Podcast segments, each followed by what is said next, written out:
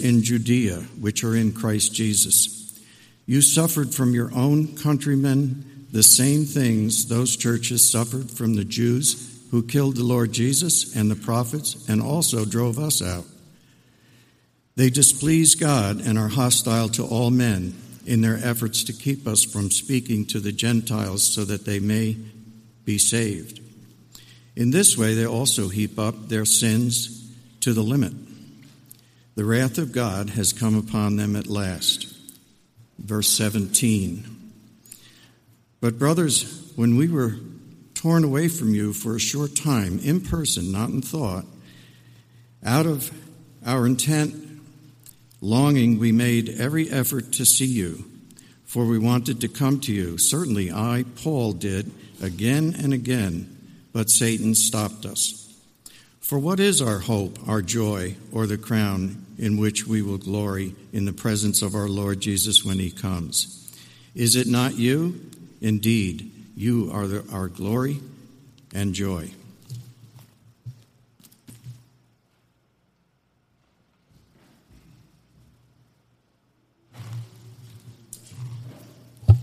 Well, thank you, Dennis.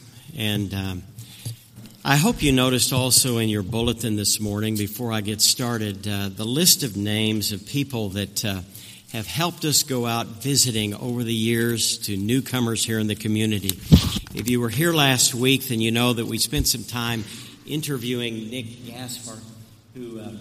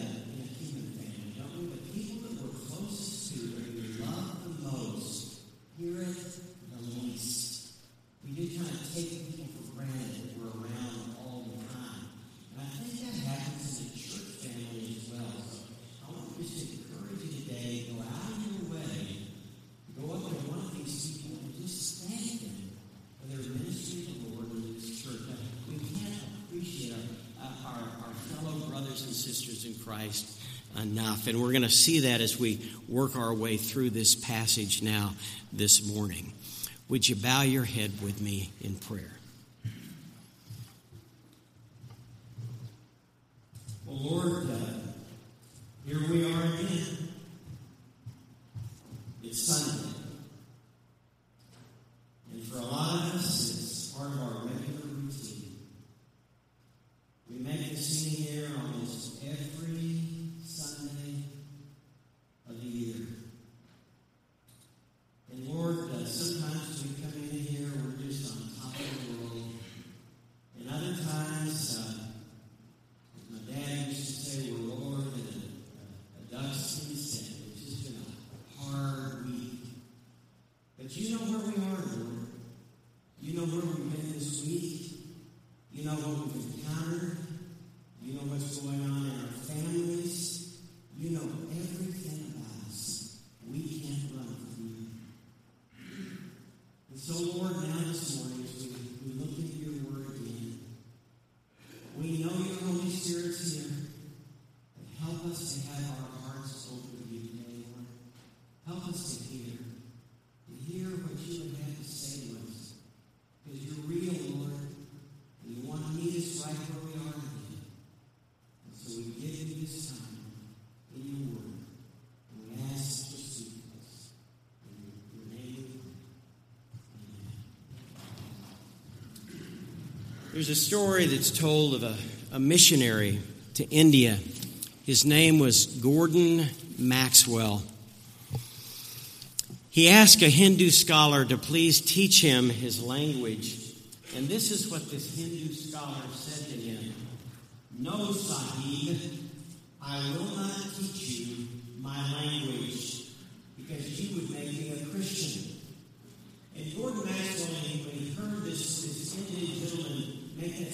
doing, asking again, he said, no, let me clarify. He said, I'm, I'm, I'm not asking that you listen to me share the good news of Jesus Christ with you.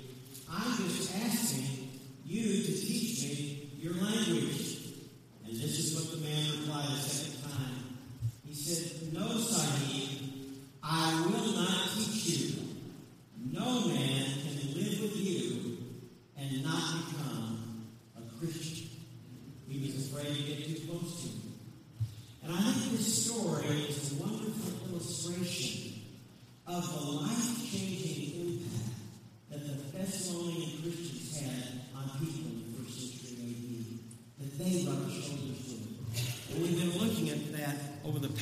several weeks as we've worked our way through uh, 1 Thessalonians chapter 2 here in this wonderful book in the New Testament.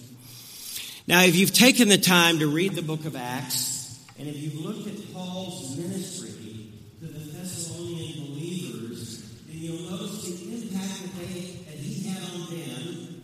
And then as you read this book, you see the impact that they had on the people in Macedonia and the people around him. They took the baton and they carried it and they had a life changing impact. It's described in this way in verse 8 of chapter 1. Hope you have your Bible open. For not only has the word of the Lord sounded forth from you in Macedonia and Achaia, but your faith in God has gone forth everywhere so that we need not say anything. Look at verse 8 in chapter 1. For they themselves report concerning us the kind of reception we had among you and how you turned to God from idols to serve the living and the true God. These early believers had a life changing impact on the people around them. And so we've been asking ourselves the question over the past several weeks, we've been working our way along here, this, this book. We've been asking ourselves, what are the marks of a fruitful ministry? Or to ask it in another way, what are the ingredients that need to be in our lives if we're going to have an impact on others' lives for the Lord Jesus Christ? And we've seen several marks and ingredients that were a part of the Apostle Paul's life and the Thessalonian believers that enabled them to have a life changing impact that they had on the people around them. So this morning we're going to continue. I want you to notice what Paul says here in verses 14 and 15 of chapter 2. As he, begin, as he goes on to describe now, as he defends his ministry, as he goes on to describe what their ministry was like. For you, brothers, became imitators of God in Judea. That's what Dennis just read for us. Which are in Christ Jesus. And you suffered from your own countrymen. Underline that word suffered. It wasn't easy to be a Christian and to do what these people did and to say what these people said. They suffered at the hands of their own countrymen. The Bible tells us here in verse 14. The same thing those churches suffered from the Jews who killed the Lord Jesus and the prophets and also drove us out and they displease God and they're hostile to all men. The first thing I want you to see here in verses 14 and 15 this morning is that these people were marked by a patient endurance in the face of or in the midst of suffering and difficulty and adversity.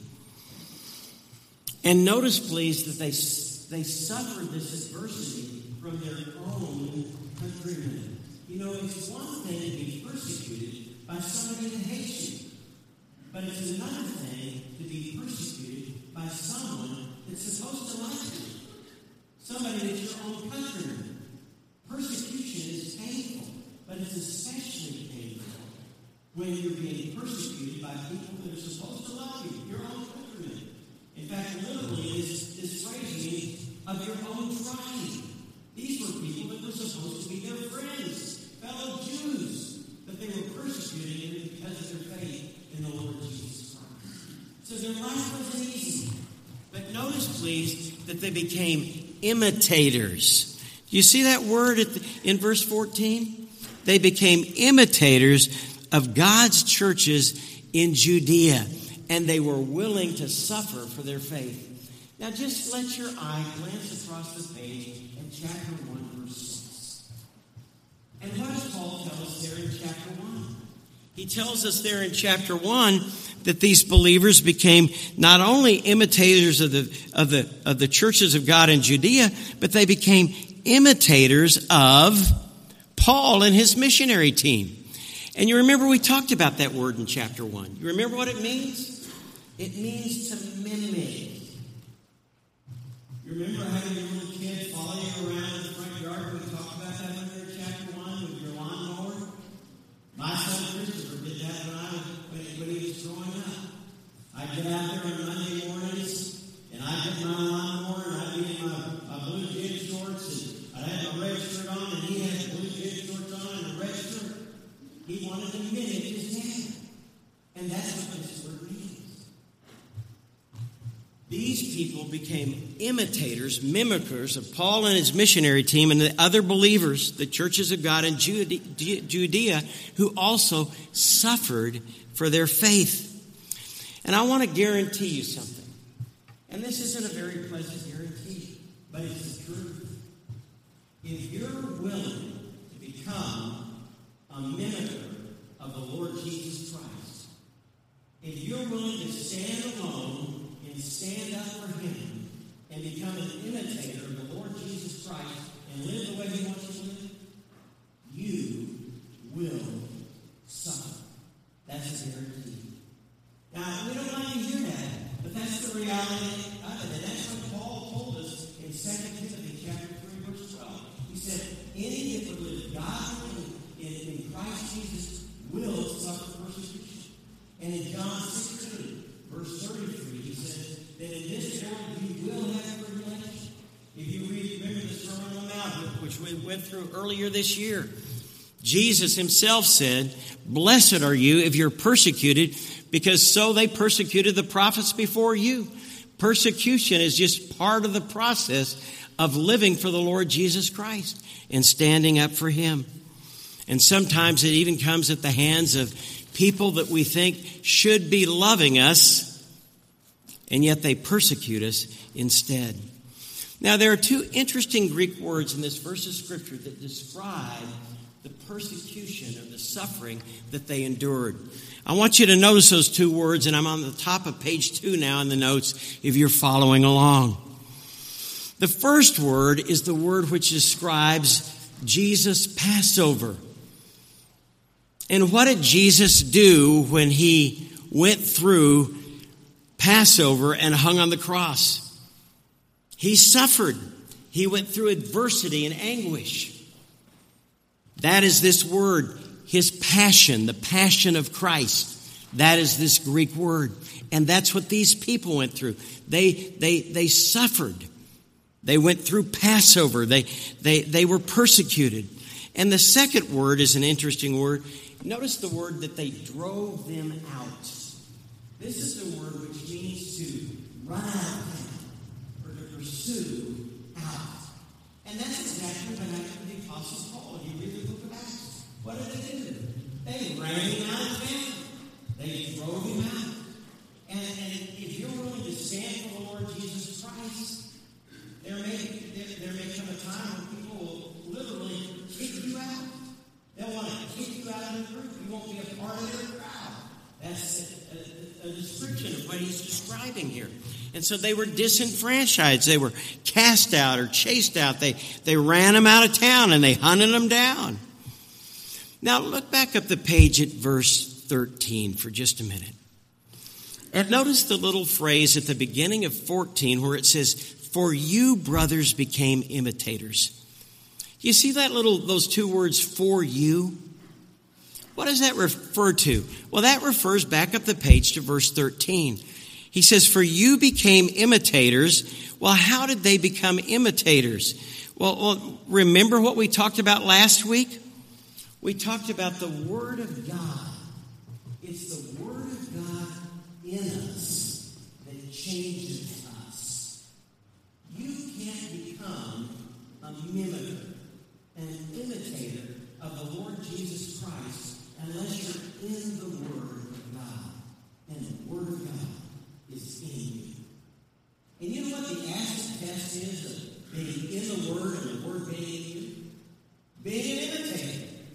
Because the Word of God, when we're in the Word, it transforms us. One man said, look to other books for information, but look to the Bible for transformation. The Bible transforms us. It transforms us. It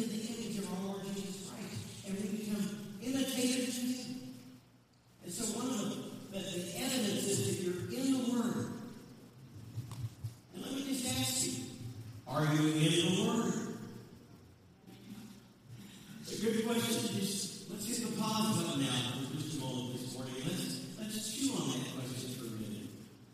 Look at verse 13. Look at verse 14. This idea of becoming an imitator of the Lord Jesus Christ, willing to stand for Him, even in the midst of persecution.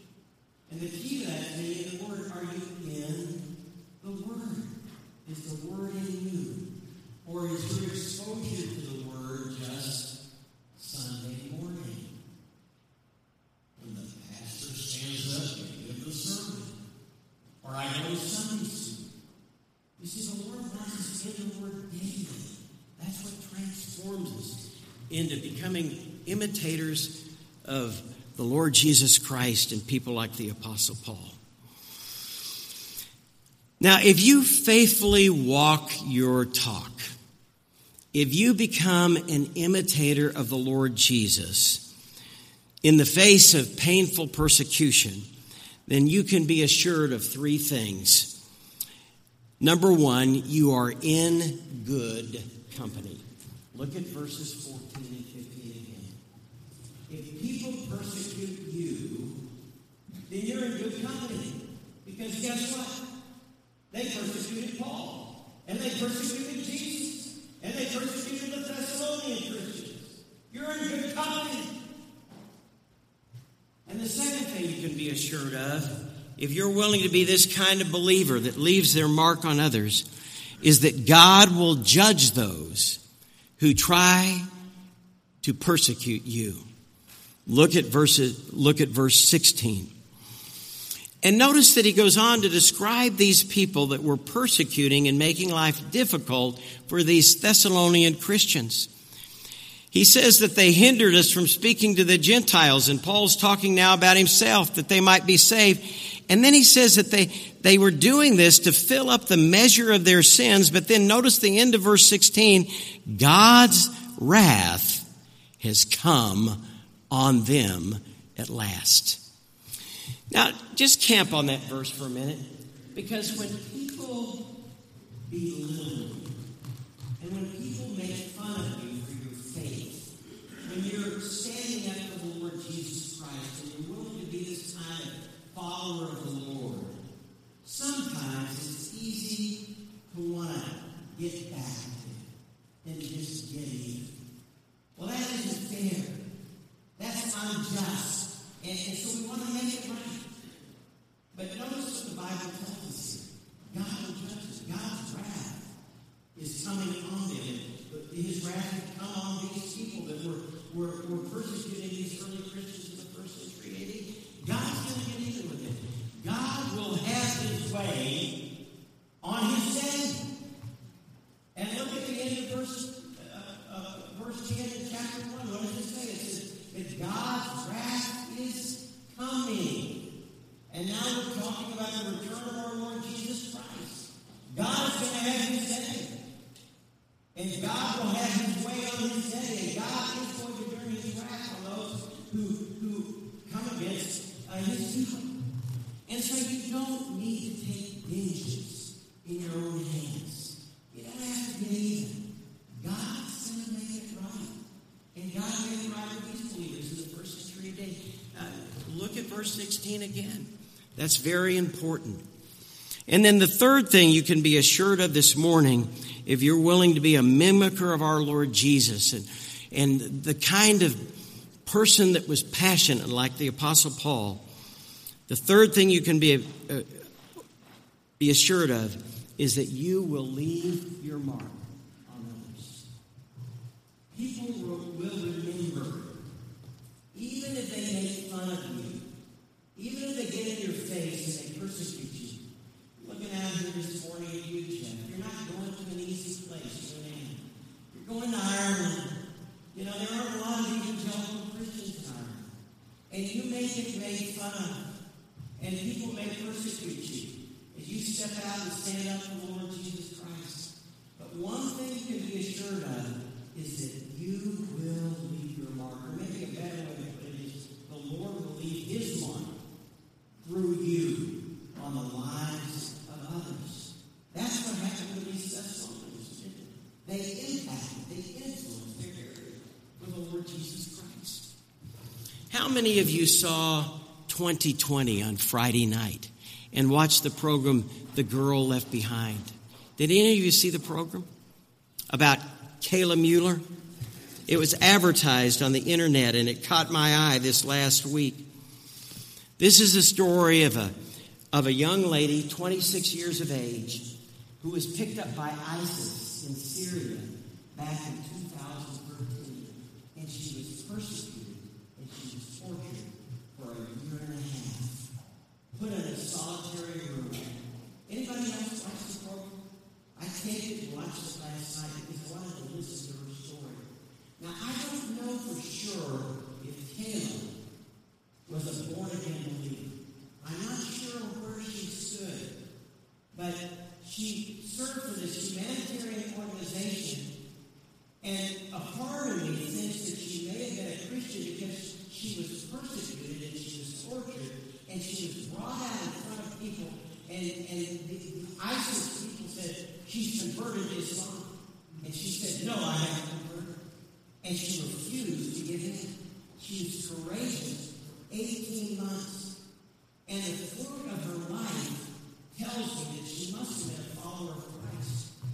Because they interviewed her pastor on this television program. You saw it or you watched it. And they talked about her, and she was caring, she was compassionate, she was loving. And she left her mark. She left her mark. And the Lord will say to you, if you endure patiently in the face of adversity and persecution. Now, the second thing I want you to see in this passage this morning is their passion for people. These early believers were passionate for people. Paul goes on to describe these brothers.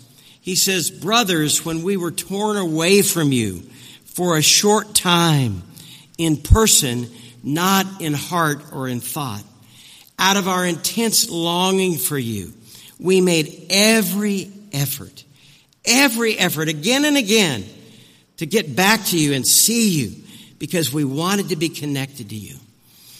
Now look back up the page for just a moment at verse 7 and look at verse 11. And you remember that the Apostle Paul used the analogy of family to describe himself in his ministry to these early Christians. You remember how he described himself in verse 7? He talked about a mother with her children. In verse 11, he talked about a father with his children. And now, here, he talks about, he uses the image of an orphan. And he says, We've been deprived, we've been bereaved, we've been orphaned from you, but we love you, and we've been ripped apart from you, but we want to get back to you. It's almost like the image of a, of a, of a, a parent leaving their children. Have you ever left your, your children in an airport? And you're putting on a plane and they're going off to school, and uh, you just can't help it. You just break out in tears for your children because you know you're going to be ripped apart. You're going to be separated. You, you long for them. You want to be a part of them. That's the image that, that Paul's using here that, to describe these early believers, and, and that's how they cared for each other. It reminds me of the Olympic ladies uh, uh, team. How many of you watch the Olympics watch that ladies relay? Wasn't that fantastic?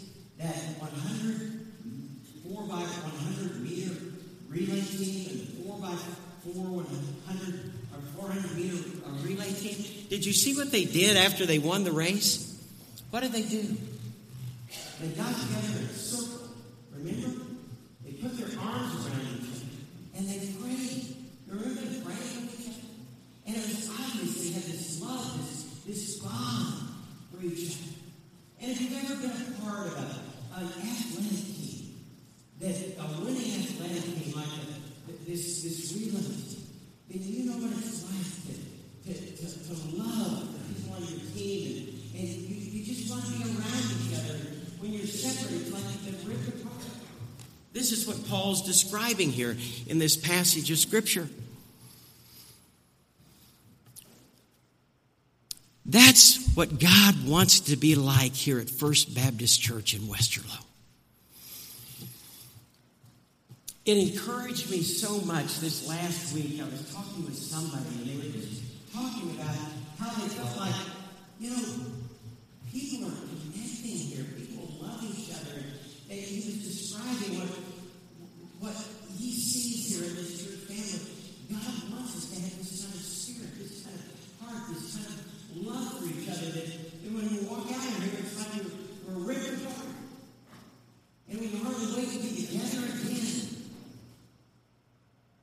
The spirit of a family, the body of Christ, loving each other. Now, if you're committed to this kind of passionate love for your brothers and sisters in Christ, I want to bring another guarantee to you this morning. And you're not going to like it, but it's, it's the truth. Look at verses 17 and 18.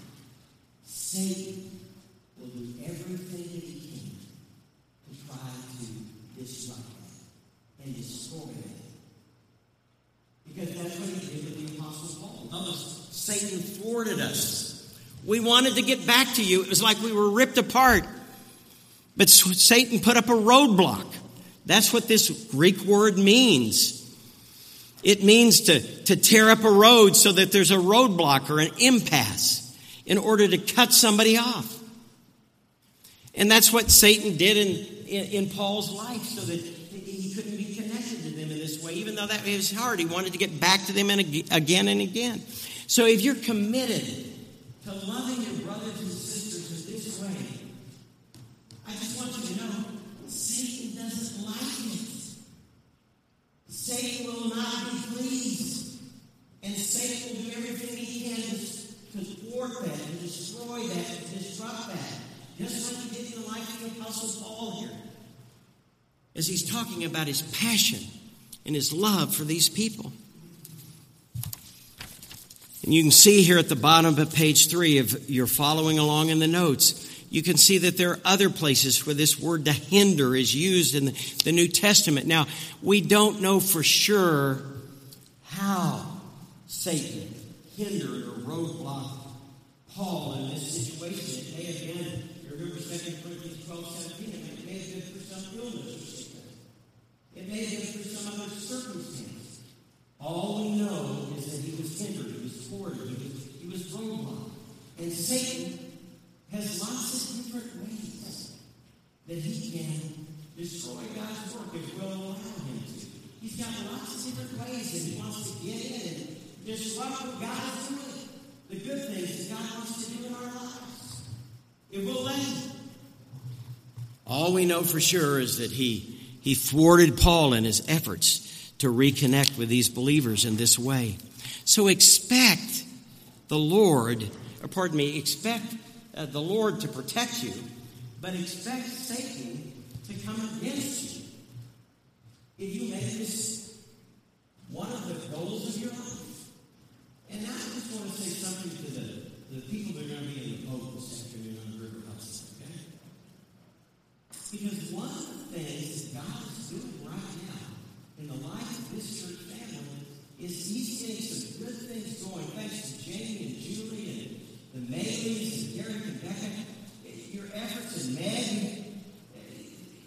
We're getting a, this Sunday school class launch. It's going to start meeting in two weeks. And you're having fellowship together. We're going to have this neat evening uh, later this fall. God's starting to do some things. I'm just telling you, Satan doesn't like it. Satan doesn't like it. And he's going to do everything to, to torpedo and disrupt what you guys are starting trying to get going right Don't let him do it. And I ask the rest of you, be praying for our governor doors. Be praying for God's work, what he wants to do in the, the life of this church right now. And then finally, the last and final mark. And incidentally, the early Christians were described in this way by Tertullian. Look, unbelievers say, how they love one another. Look how they're prepared to die for one another. And Lucian said, It's incredible to see the fervor with which the people of that religion, speaking of Christianity, help each other in their wants. They spare nothing. Their first legislator, the Lord Jesus, has put it into their heads that they're brothers, they're part of the same family, they love each other. That's how these early believers described. They had passion for people. And then this last mark this morning, notice Paul's perspective on life. Paul and these early Christians had a patient endurance in the midst. They were imitators of the Lord Jesus in the face of persecution. They had a passionate love for their fellow brothers. We see that in verses 17 and 18.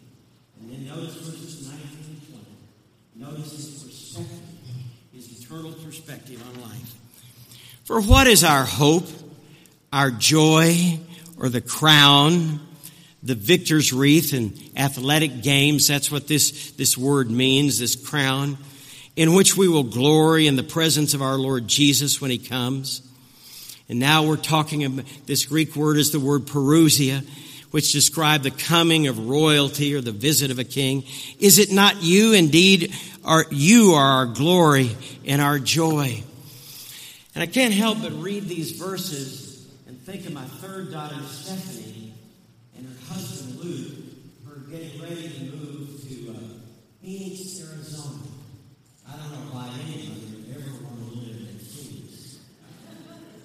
I guess it's a good place to go vacation in the winter, but they tell me it's pretty hot. Well, they're getting ready to move to Phoenix, but for three years they lived in New Zealand. And while they were in New Zealand, guess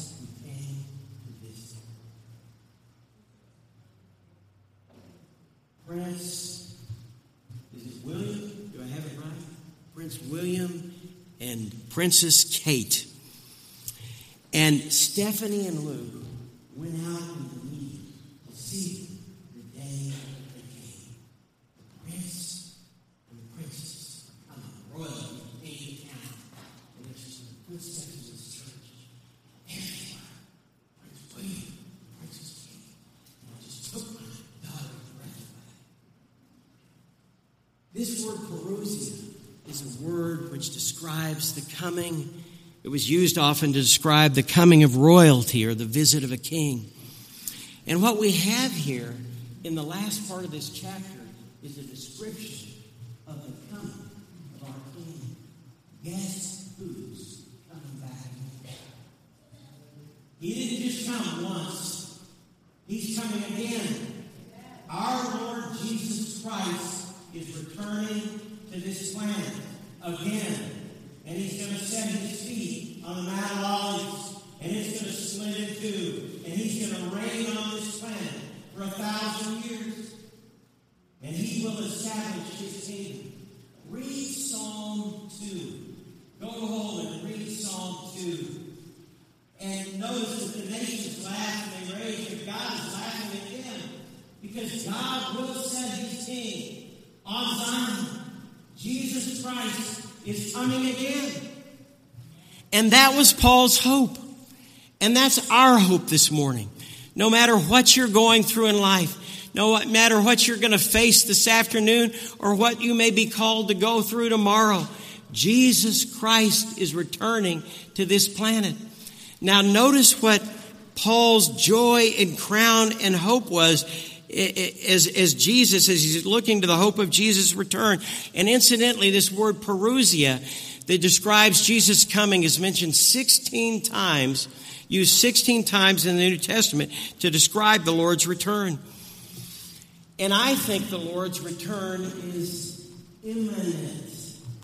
Yesterday, we had an ordination interview here with, with the soon to be ordained Jeff York.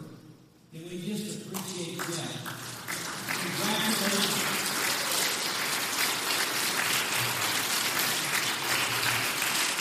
You're doing good. And I asked him a question, what is imminent? And he answered, he gave a very good answer. He said, anytime it can happen. Anytime it's about to occur. If you read your New Testament, passages like 2 Timothy chapter 3 verses 1 through 5 and 1 Timothy 1 through 3 chapter 4 verses 1 through 3, I think you'll come to the same conclusion that I'm coming to. That we're living in the last days. Now this term last days is a broad term and it also describes it, it's the beginning of the eschaton. It, it describes it, uh, life during the first century as well. They, they felt like they were living in the last days. But if you read 2 Timothy chapter 4, it's like it's, it's unfolding before our very eyes. The Lord's coming is soon. It's imminent. It's about to occur. It could happen anytime. And when he returns for his people, and if you read chapter 1, verse 10, we will be spared God's wrath. He's coming to save his people from coming wrath. If you read these passages and you understand this passage, you notice that Paul's joy in Christ's coming was his spiritual children, the people that he invested his life in. And so I want to challenge you now this morning as we end this sermon. Invest your life in people. Whatever you do,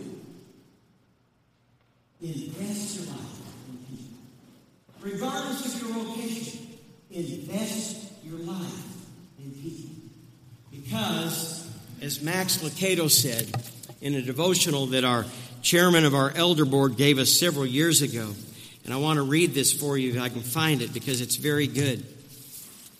He said, At the end of your life, or when Jesus Christ comes again, what will you want? Will you hug that college degree in the walnut frame? Will you ask to be carried to the garage so you can sit in your brand, brand new, beautiful car? Will you find comfort in rereading your financial statement? Of course not. What will matter then at the coming of our Lord Jesus Christ at the end of your life is people. And you don't have to be Franklin Graham, and you don't have to be a pastor who stands up front on Sunday mornings and preaches sermons in order to invest your life in people. Make people your priority. The most important thing you can do with your life is to listen to people and to share the love of the Lord Jesus Christ with people and to share the gospel with people that you rub shoulders with. This is the way we have a life-changing, life-impacting uh, influence on others like the Thessalonian Christians. So I'll close with this poem, and then we'll close with prayer. It's a great reminder. It's up on the screen.